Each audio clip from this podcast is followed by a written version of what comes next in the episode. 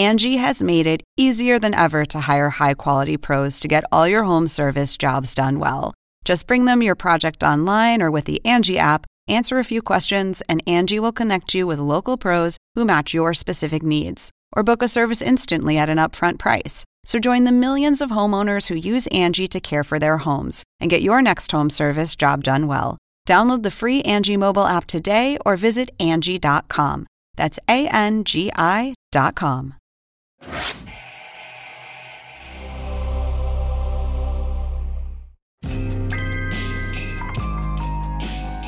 It's exhilarating to be middle aged and have this unlikely identity come up, not just for me, but for all of womankind, because it's unexpected, it's anti ageist, it's feminist, and it's au courant because of everything that's on our mind right now. So it's part of the zeitgeist. That's thrilling.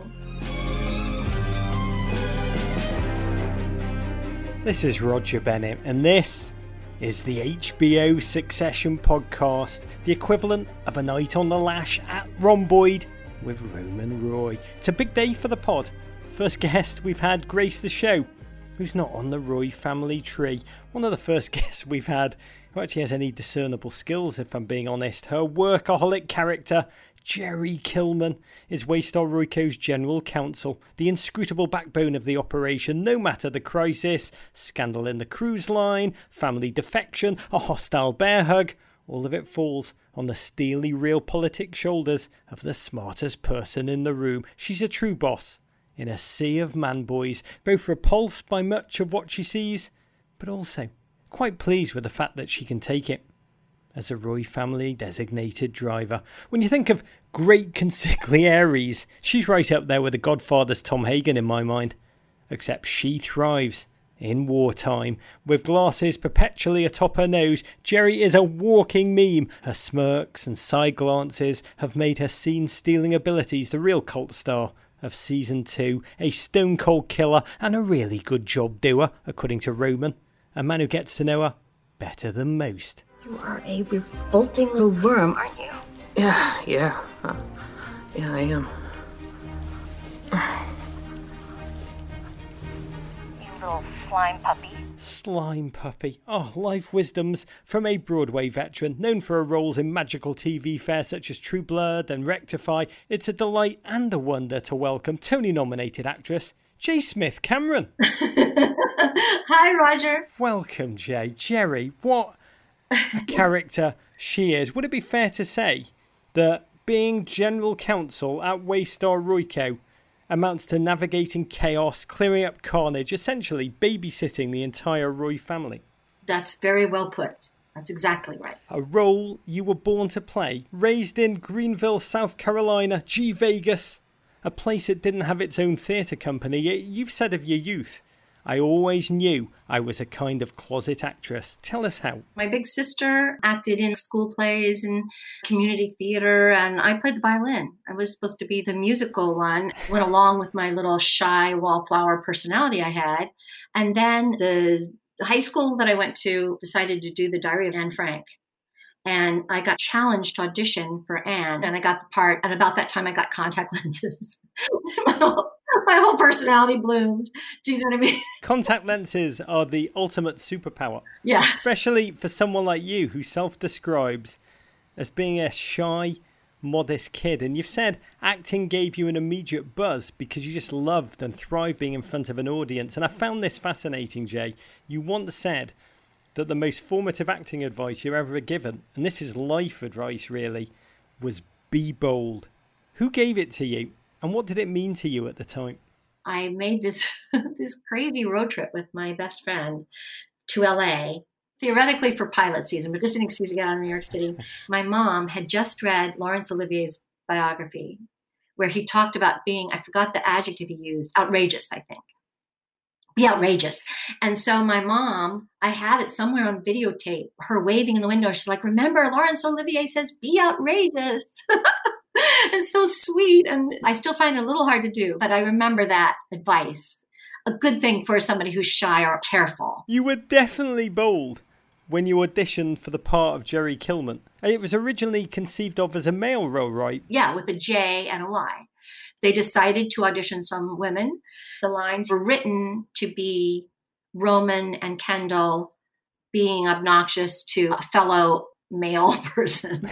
and because it was me, every time they got crude, I sort of winced, but in an unflappable way, like gross, you know, like that's gross. Why did you say that? I don't know why they responded to me, but in my mind, I think it's because I had right then figured out that she was sort of a scowling, someone who could take it, but she would let everyone know how disgusting they were. It is such a deft, nuanced role as you've considered it. And the essence of the character is captured in this story for me that you are series creator Jesse Armstrong, whether Gerri had any children, backstorying in your own mind. Because we know she had a husband who died. And Jesse said, I kind of imagine she didn't. Why? What do you think? And you said, I think she has two growing daughters. Maybe they don't live in New York. They don't see her often. And it's a bit of a chilly relationship. They love her. They're attached to her but they're also afraid of her. This kind of thinking, Jay, it just captures Pete Gerri to me. Yeah, I mean, I don't know where that came from. It was like an intuitive thing, and I don't know if they'll make anything of it. They didn't use that little improv. I was answering a question during the Senate hearing episode. They said, Do you have children?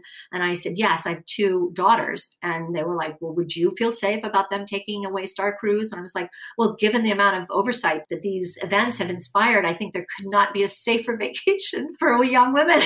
and so I remember Jesse running out after they yelled cut and laughing and saying, Oh, you've got your daughters in there. Then in the finale, David Rasche's character, Karl, said, What about you, Gerri? Your daughter's flying first class on the company dime? so I was like, oh, I do have daughters. Interesting. Don't you bring my daughters into it. Don't you throw my improv daughters into my face at this key moment. It's amazing to me. It illuminates the amount of thinking that you put into your characters. But, Jay, your grimace reaction shots, let's just say, Gerri's glasses should have gotten a Best Supporting Emmy nomination. the work they do on the tip of her nose, whose idea was it to make them a constant motif? I showed up in them on set. They were a pair of my glasses, and I asked, could I wear them? I asked if I could wear my hair up, which I did for most of season one. And then as we went along, I had other hairdos. But I just saw her as a gray eminence. It's part of the reason Gerri has become such a cult hero because she is a walking meme. I mean, looking down her glasses, taking a pointed sip of water, the audience just find all of it so bloody satisfying. Are you aware on set of what you're doing and how it's going to break out, or does it just happen after the fact? Oh gosh, no, that just happened. Like the whole style of the production and what Mark Mylod and Jesse and the others have tried to cultivate is the whole group is sort of an organism. Waystar is an organism and they float that camera around and they catch behavior and they kind of egg us on. I feel like they've cast all of us to be our odd little individual selves and they want to see what happens. So we'll try to do everything exactly as written and then they'll usually give us what they sometimes call a freebie, which is we feel free to mess it up and say it in our own words or add something. And then sometimes they'll just keep the camera rolling and they'll grab footage that they may or may not use, but it's all treated like a lab experiment and they get ideas from it. And we get ideas. So it's delightful, a little bit scary, but in the nicest way, like exhilarating. You make it seem like a theatrical version of the way they shoot Big Brother back in the day. I mean, it's not just the scenes that are improvised, and we will talk about that. The structure, the arc of the season, there's also some creative license that's baked into that. The general counsel part, originally conceived to be far more minor. I mean, is it true that Gerri, man or woman, was only expected to be a recurring guest star in the first couple of episodes? Frank, I think he was fired in episode six. Gerri could have gone with him.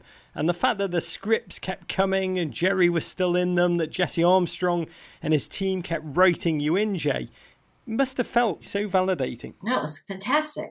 You have a big show like that with the main characters are already so complicated, and there's quite a few of them.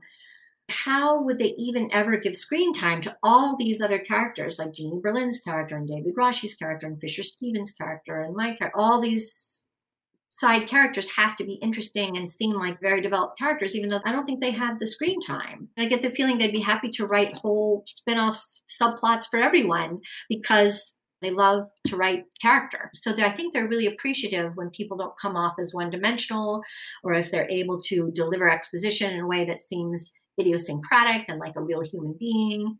Because a lot of my part is explaining what's going on legally, what the politics of something are right then, or what the strategies are. That is hard for me to improvise because not only do I know really almost nothing about law or business, but Gerri is supposed to be sort of a whiz at it. So it's a little bit of a free fall feeling. Okay, I'm going to act like I really know what I'm talking about. And I do try to prepare when I get the script. I like look everything up and I ask them questions. And I have some people in real life that I ask questions of. And I try to make sure I really know what's going on. And I follow the same kind of plot lines in the real world that we are a reflection of. You do it so bloody well. I mean, Gerri should be one of the judges on Shark Tank. I'm just saying. And as it, as in real life, so in art, Gerri Kellman is a survivor. She's a lifer at Waystar Royco. She's like yeah. a clam on the bottom of the Roy boat in the inner circle.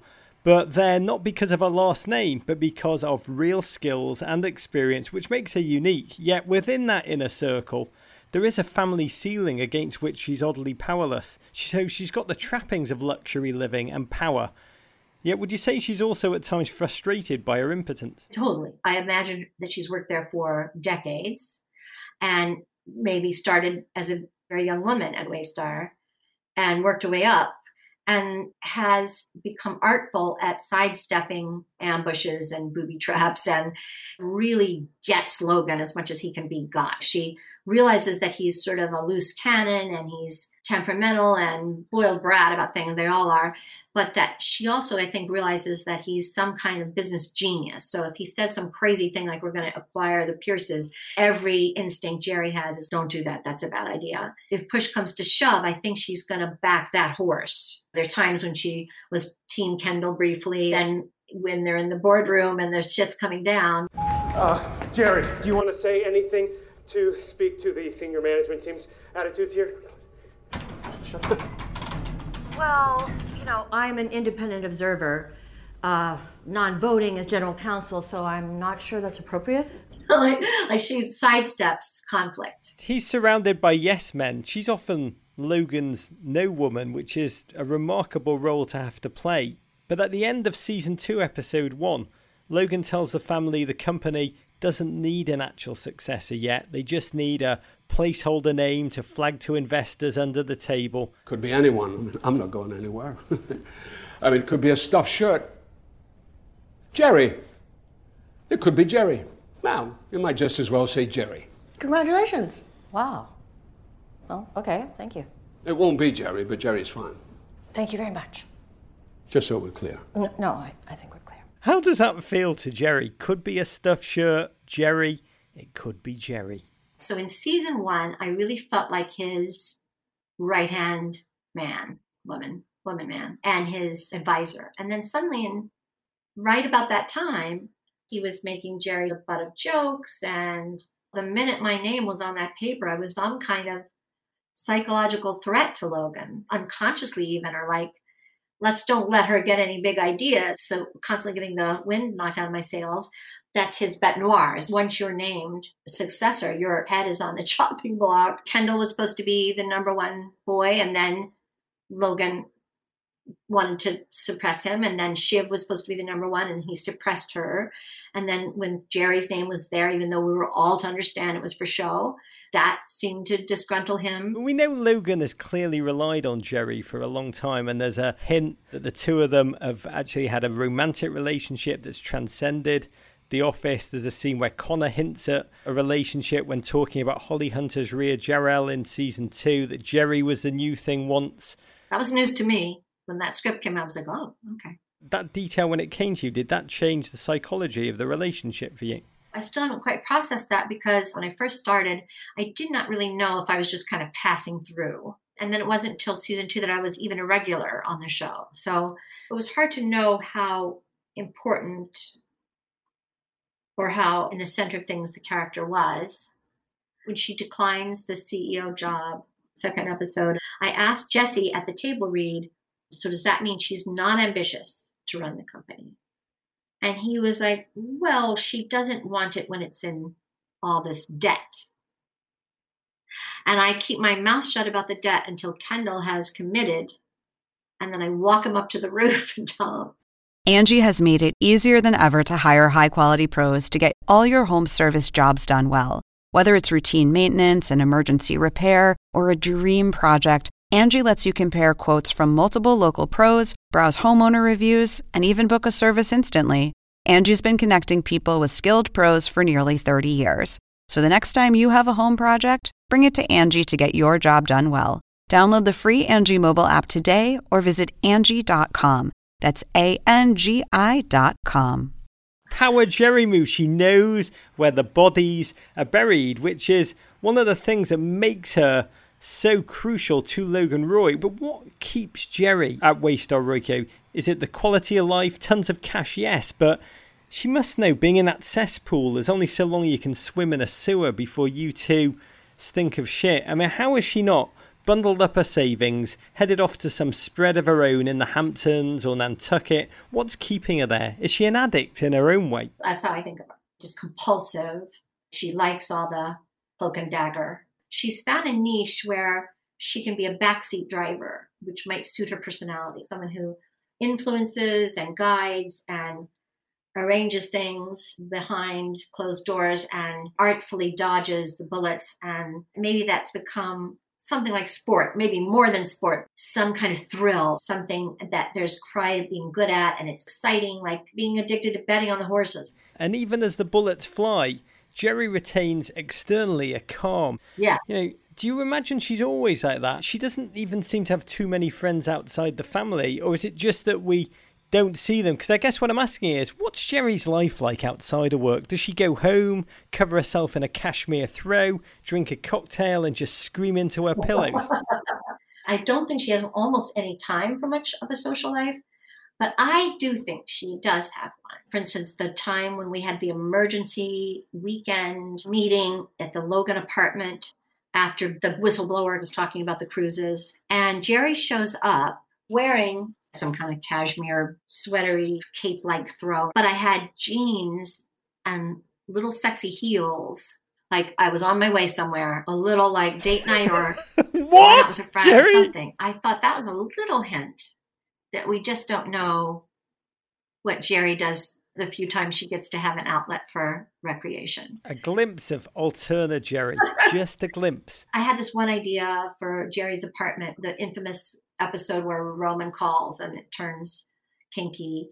I remember, first of all, that the directors of that episode were like thinking maybe she had cats and too much chintz. And I was like, no, that's not right. It should look, if anything, like a, some cutting edge interior designer did it, and a house cleaning crew comes in every day, even though she hasn't messed it up. She probably never cooks in the kitchen, but it has all the Cuisinart and correct. And then I was like, okay, I could imagine her making a martini. This is amazing. Gerri doesn't do cats, she does Lux Hotel. Hotel chic. And then I could imagine her watching the news. Her own news brand is maybe neutral to lefty leaning, either to see what the other side is saying, or maybe that's what she watches. Gerri and Lawrence O'Donnell, you just blew my mind. I do want to talk for a moment about the improvised nature of the show that you've been hinting at. You know, Succession is carefully scripted. We know that. We know that the writers also include lists of alterna lines, wild lines for the end of every scene that get wilder and wilder. But once they're shot, They'll often keep the cameras rolling, let the ensemble go for it in their own words, a freebie take, as you call it. Can you describe the process and what that feels like as an actor? When it's happened to me, there have been a myriad of different contexts for it. So sometimes where I didn't have anything, should be funny to say, but if they keep the camera rolling, as what would happen in nature, life doesn't stop, it goes on. So whatever would happen, you're forced to think what it would be. I don't try to be entertaining. I just try to think what would happen. Episode in season one where Logan is still coming back from his stroke and he pees in Kendall's office. And there was a version of that scene. We were trying to decide whether that was Logan, like what had happened. Somebody thought we should ask Logan about it. And everybody kind of looked at me, and I was like, I think that's a guy thing. I could hear them all crack up at Video Village. They didn't use that, but I feel like that all becomes in the collective backstory bank. that we all begin to learn about each other's characters that way. You've said that Gerri's character growing and growing is, quote, a good example of an opportunity for an actor to not think of a small part as being small, which when I heard that, I thought life advice. Which brings us to the subject of Gerri and Roman, season 2, episode 4, Safe Room, Roman Roy, Kieran Culkin, with whom Gerri's had an oddly maternal, occasionally flirtatious relationship. It all boils over into the two of you doing the forbidden phone dance. You disgusting little pig. You're pathetic. oh, Jay, Jay, Jay, when you hear that scene today, what do you hear? Uh, um, that was an example of where the script trailed off as she realizes he's like um, finishing up there. But they kept rolling, and I felt some obligation to talk. Gerri's putting it together, and it's inner dilemma for her where she's disgusted and appalled and amused. She can't help but say, Oh, you are gross, and then immediately realizes that turns him on more.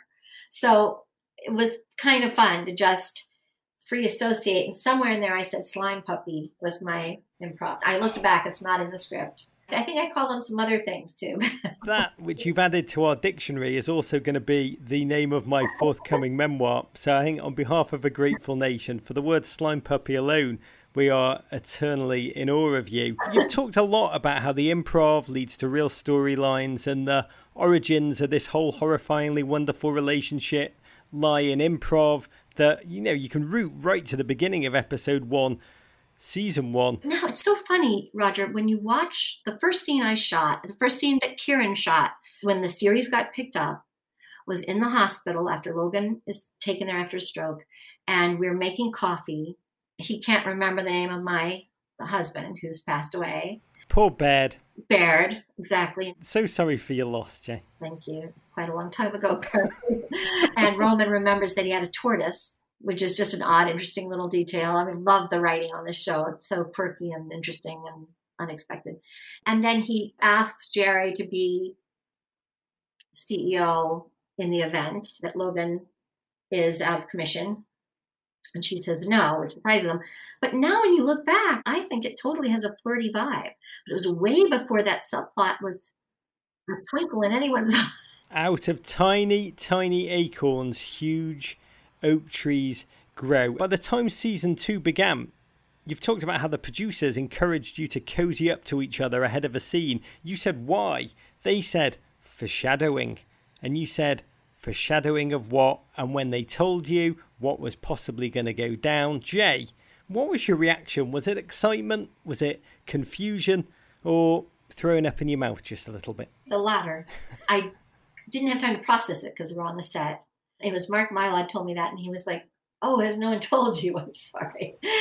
so, you know, sometimes you don't want to know too much because you want that innocent reaction to it to happen organically. But I still can't say that I really know what Gerri makes of it, which is kind of exciting because I can see why cultivating relationship with a Roy as a protege would appeal to Gerri. I can see why Gerri has tender feelings for him that evolve based on the events that happen. The episode in Hungary where he's hung over, he's had a horrible bore on the floor night, and then I come get him before breakfast and I'm helping him with the shirt buttons. And It's quite tender and a little bit flirtatious. You know, if I were capable of any sudden movement, I would totally pounce on you right now. Uh, yeah? Yep. I actually hear that a lot, usually from men in their 90s. I think that in spite of herself, she's amused by him and fond of him, and maybe thinks he could be the dark horse. He's charismatic. He's cleverer than people realize at all. Like he acts the idiot, but he's not, or he's an idiot savant, maybe, with an occasional good idea. I could see why intellectually she'd be like, I'm going to groom this person. This could be a useful liaison, especially since Logan began to treat me like persona non grata compared to season one. So, of course, I developed a relationship with another Roy. It's so complicated. The shifting sands, the changing power packs. I mean, it's like Survivor. You, you have to change your allegiances so you don't get voted off Roy Island. Kieran Culkin told us he's got no idea why Gerri insulting him turns him on. He says it's kind of sexual, kind of business partnership. Yeah. I mean, Gerri is both someone who appreciates leverage, and now she has some calculated business strategy. But maybe she's just following your life advice of being bold. I can use that. I was sort of distressed because, like, I can see intellectual reasons why she would let this unfold. But how does she feel about it? Is she repulsed? Is she terrified? Because one thing about Gerri, she's very careful. Yes. She would never sleep with the boss's son after years of being so incredibly artful about sidestepping all this stuff. Maybe that's the whole conflict is Gerri does not know how to feel about it. And that is actually a really interesting thing to play and my only choice of what to play because it's the only thing I really am authentically feeling. It does sort of feel to me like, in spite of herself, she's getting quite fond of him in her way. The internet is now filled with Gerri Roman shippers. Spotify, I think, has five Roman Gerri playlists. Twitter. Really? Yes, you thought there were only four. There's now five. Twitter's peppered with gifs of Roman and Gerri glancing meaningfully at each other. There's pages upon pages of Roman Gerri fan fiction. You know, how can you escalate the stakes? Did you worry at all that Gerri and Roman could suffer the classic will they, won't they fate where like the actualization doesn't live up to the anticipation, a bit like Ross and Rachel in Friends, but a bit more beastly? Yeah. One thing it could do is morph into something else. I love this. So instead of it being a traditional sexual relationship that happens, I don't know what it would morph into, but I'd love it if you use your improv collaborative abilities to persuade them to have Roman and Gerri move in together, get a golden doodle, settle down. I got to say, Roman becoming balanced, finding an even keel. The first Roy to sample happiness would be it would be genuinely mind blowing. How is it for you though? I mean, you've known Kieran forever. He's been in a number of productions of your husband Kenneth Lonergan's play This Is Our Youth. Does it make those intimate scenes easier? Or far, far, far more awkward? easier. I mean, those scenes are going to be awkward no matter who you're playing with because they're meant to be awkward. He's just a little imp on set anyway to everyone. He's just a very free, uninhibited, quick, inventive actor. And there's something that is great about that because you're just off and running with him and you don't have to think too much. You just respond to him. There's a lot of material that we shot that we didn't use. There was one time this Jon Brown, the writer, had written just a little moment. He'd seen someone on the platform in London, the tube, where mother was busy reading her phone and her smaller son, younger than her son, was like shadowboxing her and she was just ignoring it. And he thought that's a Gerri Roman Oh, shadowboxing Roman is one of the great Romans. tried to do a little sort of improv like that, but it was hard because I didn't really have another task to be doing. Jay, you've said in my long career, I don't know that I've ever been in such an unusual story arc. It's so interesting to me and complicated and kind of shocking. How has it been for you personally after all this time playing really a track record of nice, vulnerable, warm characters to play Gerri as a sexually empowered verbal dominatrix? Has it been a change of identity for you at all? Yes, I guess in some ripple effect way. It's exhilarating to be middle aged and have this unlikely identity come up, not just for me, but for all of womankind, because it's unexpected, it's anti ageist, it's feminist, and it's au courant because of everything that's on our mind right now. So it's part of the zeitgeist. That's thrilling. It's magnificent. Yeah. The whole of Succession, in a way, is magnificent because the role of women in Succession, Gerri spends a lot of time as the only woman in rooms full of men. Yeah. But the women are always the smartest in the room. Do you think Gerri would like to see more women, Shiv, whoever, in the meetings? Or is there a certain pride for her in being the only woman allowed on the albeit toxic male team? I think it probably depends on the woman and their role. Shiv seemed to be respectful of Gerri, but a little wary of her. Karolina, the PR person, we were sometimes allies when Logan was worked up and we were under fire. So I think when we have common interests, I think there's a great feeling of relief of, oh, another sensible person who I know where they're coming from that we can band together. So I think it depends on what the agenda is for the other. Can you imagine a succession where the women eventually take over from the men? Oh, I certainly can. I dream of a Gerri Shiv partnership, like I dream of a Stacey Abrams, Keisha Lance Bottoms ticket. Last question for you, Jay. Gerri Kellman, your highest profile television role to date. Is it true to say that it's taken you personally to a different level of popularity? I don't think I've ever been in an unqualified hit like this before. This is a very heady experience. And it's a great shot in the arm at this point in my life. And it's a kind of interesting time for it to be happening in our culture, in our society, because let's just look about resistance and marches and protests. You look at the moms in Portland, it is time when actually women from 35 to 75 or older are the soldiers in the resistance movement. It comes down to the women are writing the postcards and the signs and doing the organizing, and there's something about it really rings true. So I think it, all fits together, and that's part of the thrill of playing Gerri right now. Wall of Mums. Wall of Gerri Kellmans. Yeah. Brian Cox said he now spends half his life dealing with fans who want him to tell them to fuck off to their face. Do you have people wanting you now to call them slime puppy? I think that would be hard to do. Not looking forward to that day. I don't blame Brian for being concerned. being asked to say fuck off to people. Although it'd be a great outgoing message on your voicemail. and also, I think I have curly hair and I don't dress like Gerri, and I often will get more like quizzical studying glances like she seems familiar. Could that be? And then sometimes people know right away who i am.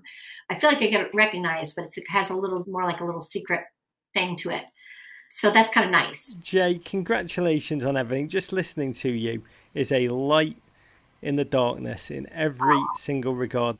Thank you raj.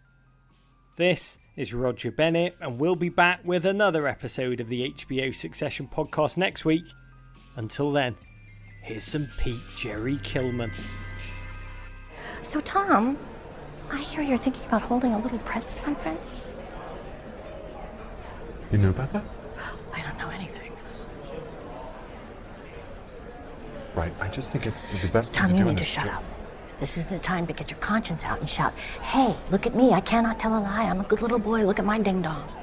Okay, I don't think that's a fair characterization. Have you ever heard of the sin cake eater? He would come to the funeral and he would eat all the little cakes they laid out on the corpse. He ate up all the sins. And you know what? The sin cake eater was very well paid. And so long as there was another one who came along after he died, it all worked out. So this may not be the best situation, but there are harder jobs and you get a fuckload of cake. Can I can I ask you where you heard about this, please? Tom, it's tough to have to tell you like this. But I'm in a sexual relationship with your mother. She talks in her sleep. Hacks is coming back, and so is the official Hacks podcast. With us, your hosts. I'm Paul W. Downs. I'm Jen Statsky. And I'm Lucia Aniello. We're the creators and showrunners. Each week on the podcast, we'll break down the new episodes. We'll also have special guests, cast and crew from the show like Hannah Einbinder and Jean Smart. Hacks Season 3 is available to stream now on Max. Be sure to listen wherever you get your podcasts or listen directly on Max.